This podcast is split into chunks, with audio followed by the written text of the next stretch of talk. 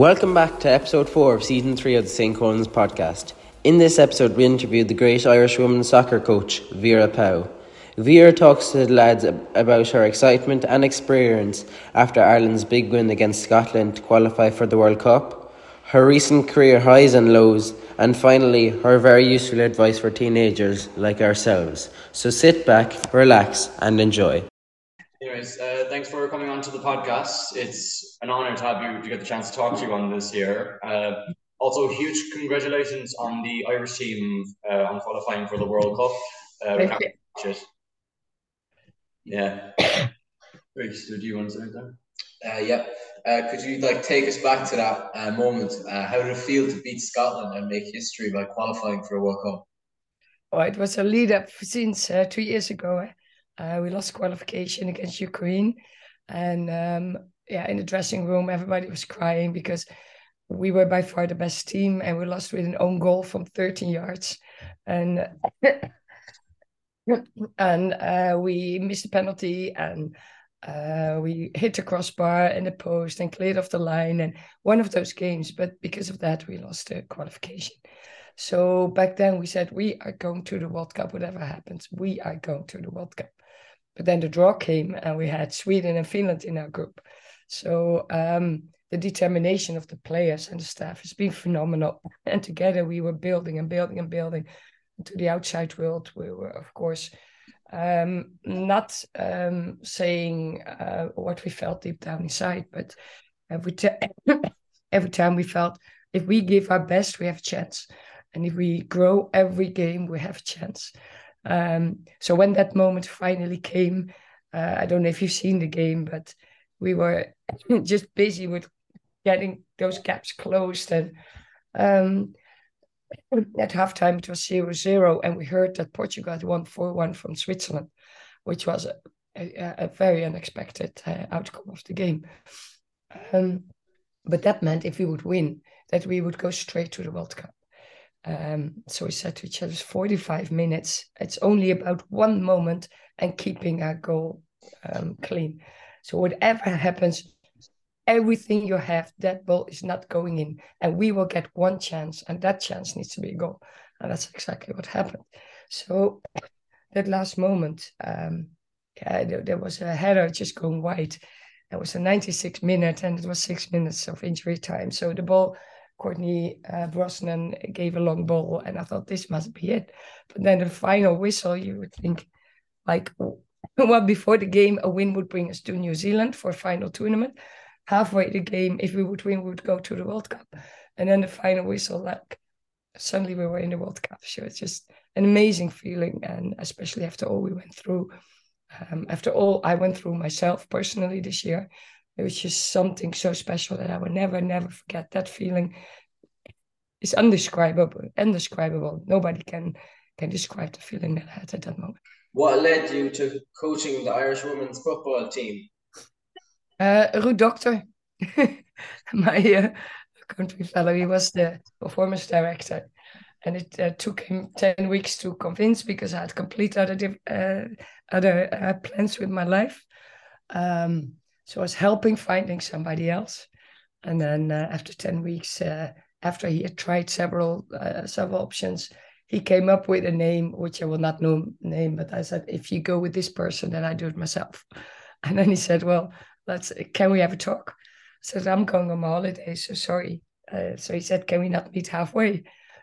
Where are you going? I said, well, I'm going to Switzerland, so it's a bit out of the route. But the next day at two o'clock, in Frankfurt, um, the president and the CEO came. Uh, Ruud Dokter stayed away because he knows me. Um, so he he didn't know know to conv- know how to convince me because he tried already for ten weeks.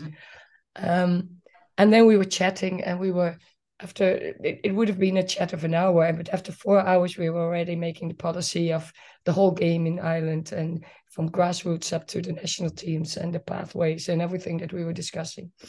And they were so honest about the problems within the FAI, all the financial problems, all the structural problems. So after that talk, my husband came down and uh, we had a meal together and they had to catch the flight because they almost missed it. Um, And my husband said, Well, you're going to sign. I said, No, no, no, no, no, not yet, not yet. So he said, I see the twinkle in your eyes. You, you're just going to sign. And I said, No, let's sleep over it. But the next morning I signed. So um, it's up to them. They did a tremendous job. Uh, what would you say is the proudest moment in your managing career so far? The proudest moment. Mm. Yeah, this comes close. Qualifying for the World Cup with a team that had never ever qualified for any tournament before. Um, and it's not just uh, for, for myself, eh, because I'm I'm in front of the camera, so I get all the praise. But I have a staff that makes the difference, um, and players that go through walls for each other. Um, we back each other up, we support each other, and uh, when I when I came in, the previous coaches like uh, Sue Ronan, uh, Noel King, uh, Colin Bell, had, that, they had done such a tremendous job. So I was not starting from scratch. I was starting with a team that knew how to stop an opponent, uh, but now had to get rid of the fear of failure and having the guts to um, uh, to to explore their qualities in in attacking sense. And together we managed. I think um, uh, we have the least yellow cards, although we were constantly under pressure. Um, the, le- the the least, so the fewest uh, free kicks against. Um, we scored out of uh, set pieces the most. So we were the most efficient team of the group, and we scored most goals against Georgia, more than Sweden. So um, it, it's just phenomenal what this team has done, and uh, that is due to 25 years of development. Nice.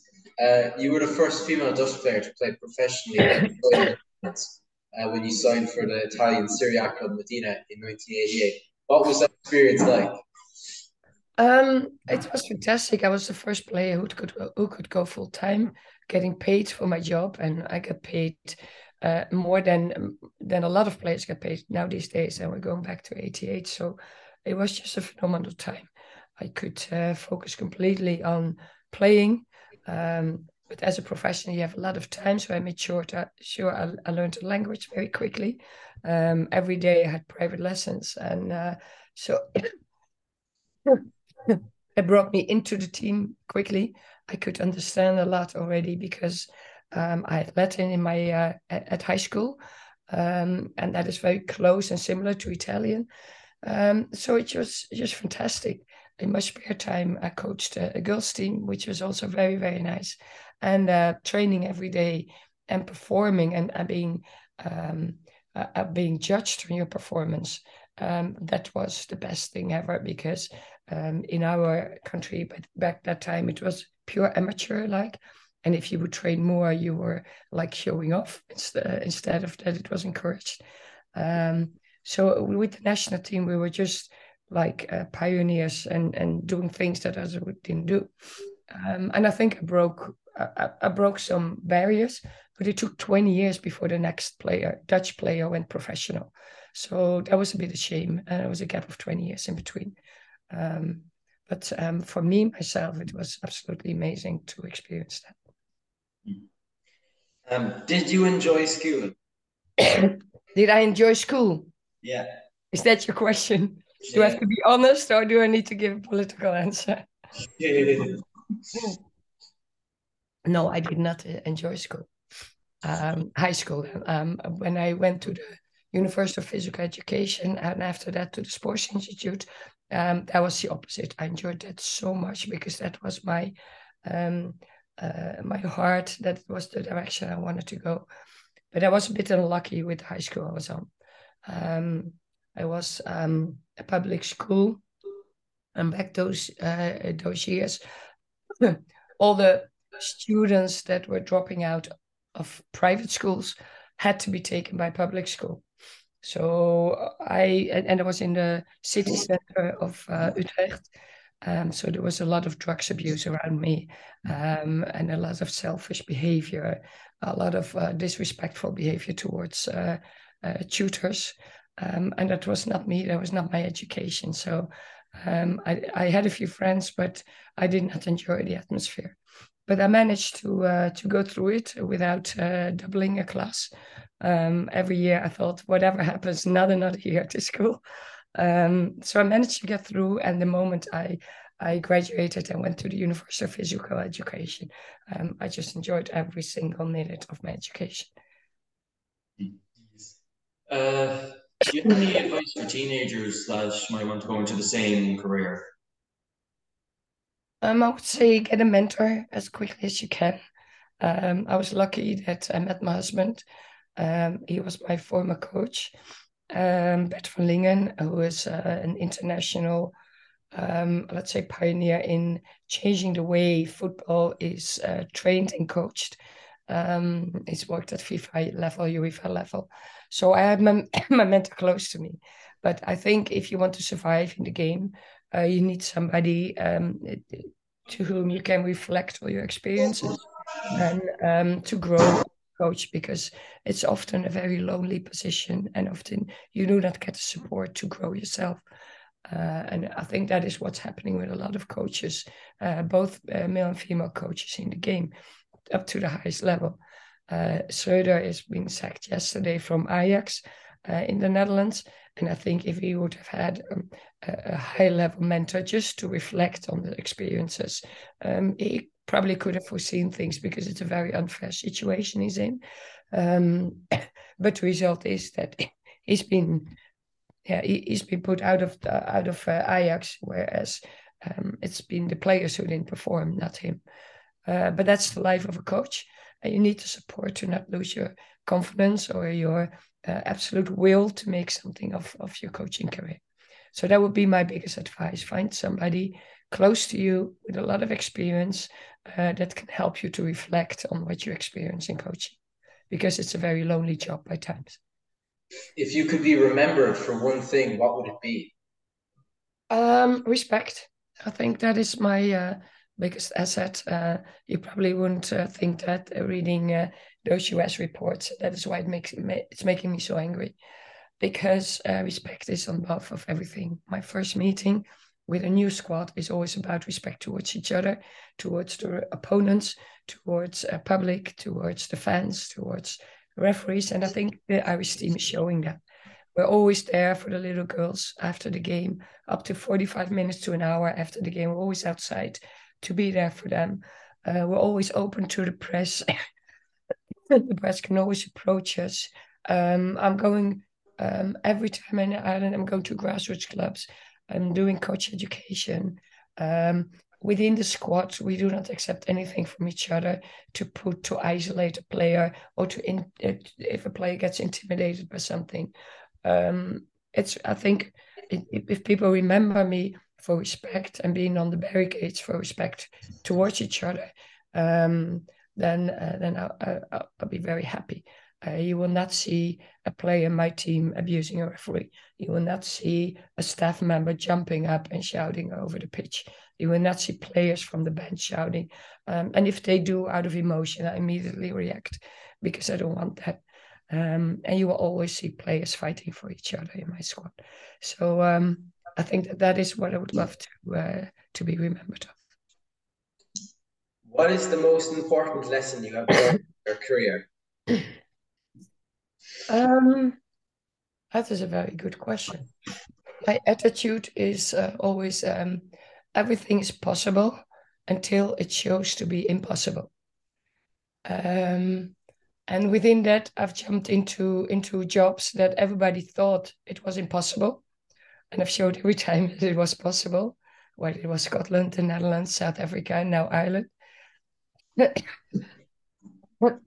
but I do regret that I did not go deeper into uh, the atmosphere within NWSL um, because I jumped on that uh, because I thought it would be fantastic to coach there. Um, and I should have I should have dived into the details of that league before signing in, uh, signing um, because as soon as you sign you cannot go back anymore and i'm not a person that quits so i kept till the end and i uh, on the early stage i said already that i would not extend my contract because of the toxic atmosphere in my squad uh, indeed because of the disrespect towards each other uh, players who were intimidating each other intimidating referees intimidating staff abusing staff um, uh, abusing uh, the club. Uh, so I think that is the biggest lesson um, that I could give. Um, the, the challenge uh, is can be sound very very nice, but always dive into the details of where you go to. Um, and I've always done that, and that's the only time that I did not do it. Um, and that's also the only time that I regret signing the contract. Uh, in your opinion, what is the most important personality trait or strength someone would need to work in working with football? As a coach, you mean? Uh, in general. Mm. You first need to know the what. So you need to know um, what you're doing, whether it's a coach, whether it's an administrator, whether it's a referee. Your task must be very clear, and you have to study and gain experience and and and hang above both the content. So the what is very important. If you don't know the what, you better not start. Um, uh, or you need a mentor to help you with that. Um, and then you have to be uh, resilient, I think. There's a lot coming over you. Yeah, you really need to be ready and um, prepared for things on social media, fans that is react are reacting on you. Um, and you need to be prepared for that to be able to enjoy all the warmth and all the love that you also get as a coach uh, or as a ref or as an administrator um, from your own environment, from your own team. Um, so I think um, if if if you know the what um, and you keep your own personality to find how, um, you will always find a way to stay yourself um, and to, to be respectful for everybody around you. And by times to be silent, and by times if you have to answer, to keep your own values up, because um, uh, if you don't know the what, you you see that people could um, jump on to um, to actually act the same way to try to fire back. Um, uh, because by times that is the that's the most important and most difficult thing in coaching. So resilience, perseverance, um, and, and and making sure you're a lifelong student of the game. Uh, last question. if you could go back and give your 18 year old self one piece of advice, what would it be? Um, in that in that time, or now, if I would be 18 now, or back when I was 18? Back when you were 18. Um, yeah, then I need to, to give a very honest and open answer, I think. Um, you know what I've revealed this year, probably. I think that you've been reading about me. Um, uh, do you? Yeah. Yeah. yeah. Okay, so to my 80 year old self, I would say that the moment something like that happened, that I should not have gone with what was um, at that moment not done, and that is um, speaking up, um, jumping in onto it, do not accepting it. Um, I've been carrying things with me for 30 years. and um, to my to my 80 year old self, I would say now have the guts to do something about it. And, and even though it would cost you a career, it would cost your life if you don't do it. So that is what I would have said to my 18 year old self. Thanks. Thanks. Thanks so much, Vera. Uh, we wish you the best of luck in Australia in summer, and we'll be rooting. wow, what a great interview with the great Vera Pauw. Best of luck to the girls in the summer with the World Cup from everyone from St. Colman's College, Fermoy. We will be shouting for you all. Tune in next week for another exciting guest.